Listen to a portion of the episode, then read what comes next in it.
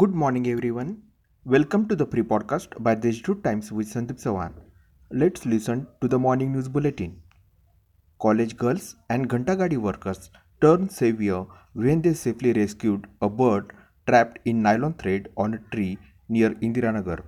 The worker stood on a rooftop of the vehicle, cut the thread, and released the bird safely. Citizens appreciated the college girls as well as the Ghantagadi workers for their timely action. Nashik Forest Department has set up eight task forces to maintain and protect forest land from wildfire and keep vigil on it. The task force will be provided with fire extinguishers, fire air blowers, firewalls, special safety suits for self protection, light helmets, drinking water bottles, and other necessary equipments. Amid COVID curbs, the district administration has laid emphasis on a four point formula of test, track, treat, and vaccinate in order to effectively prevent the COVID 19 infection. Under the Disaster Management Act, all the subdivisional officers in the district, as well as the heads of the municipal councils, will take measures to control the infection.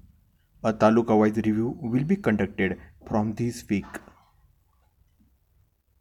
The restrictions imposed earlier by the district administration on March 8 will be applicable in the district, along with the restrictions in the order issued by the state government on March 27 to prevent the spread of the COVID, said District Collector Suraj Mandhare.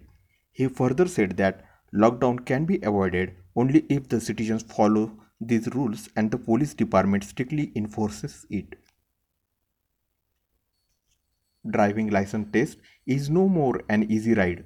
People will now have to pass a difficult test for a driving license. Only those who get 69% marks in this exam will be issued licenses.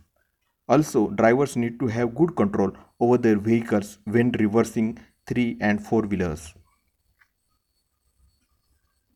For the last few days, leopards have been spotted roaming freely in the area of Alandi Canal near Shindevasti in Argav Shivar.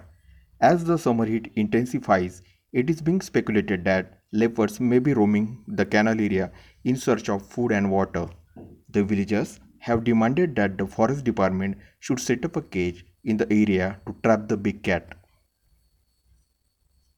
That's all for today's important news. For more, subscribe to deshdoot.com.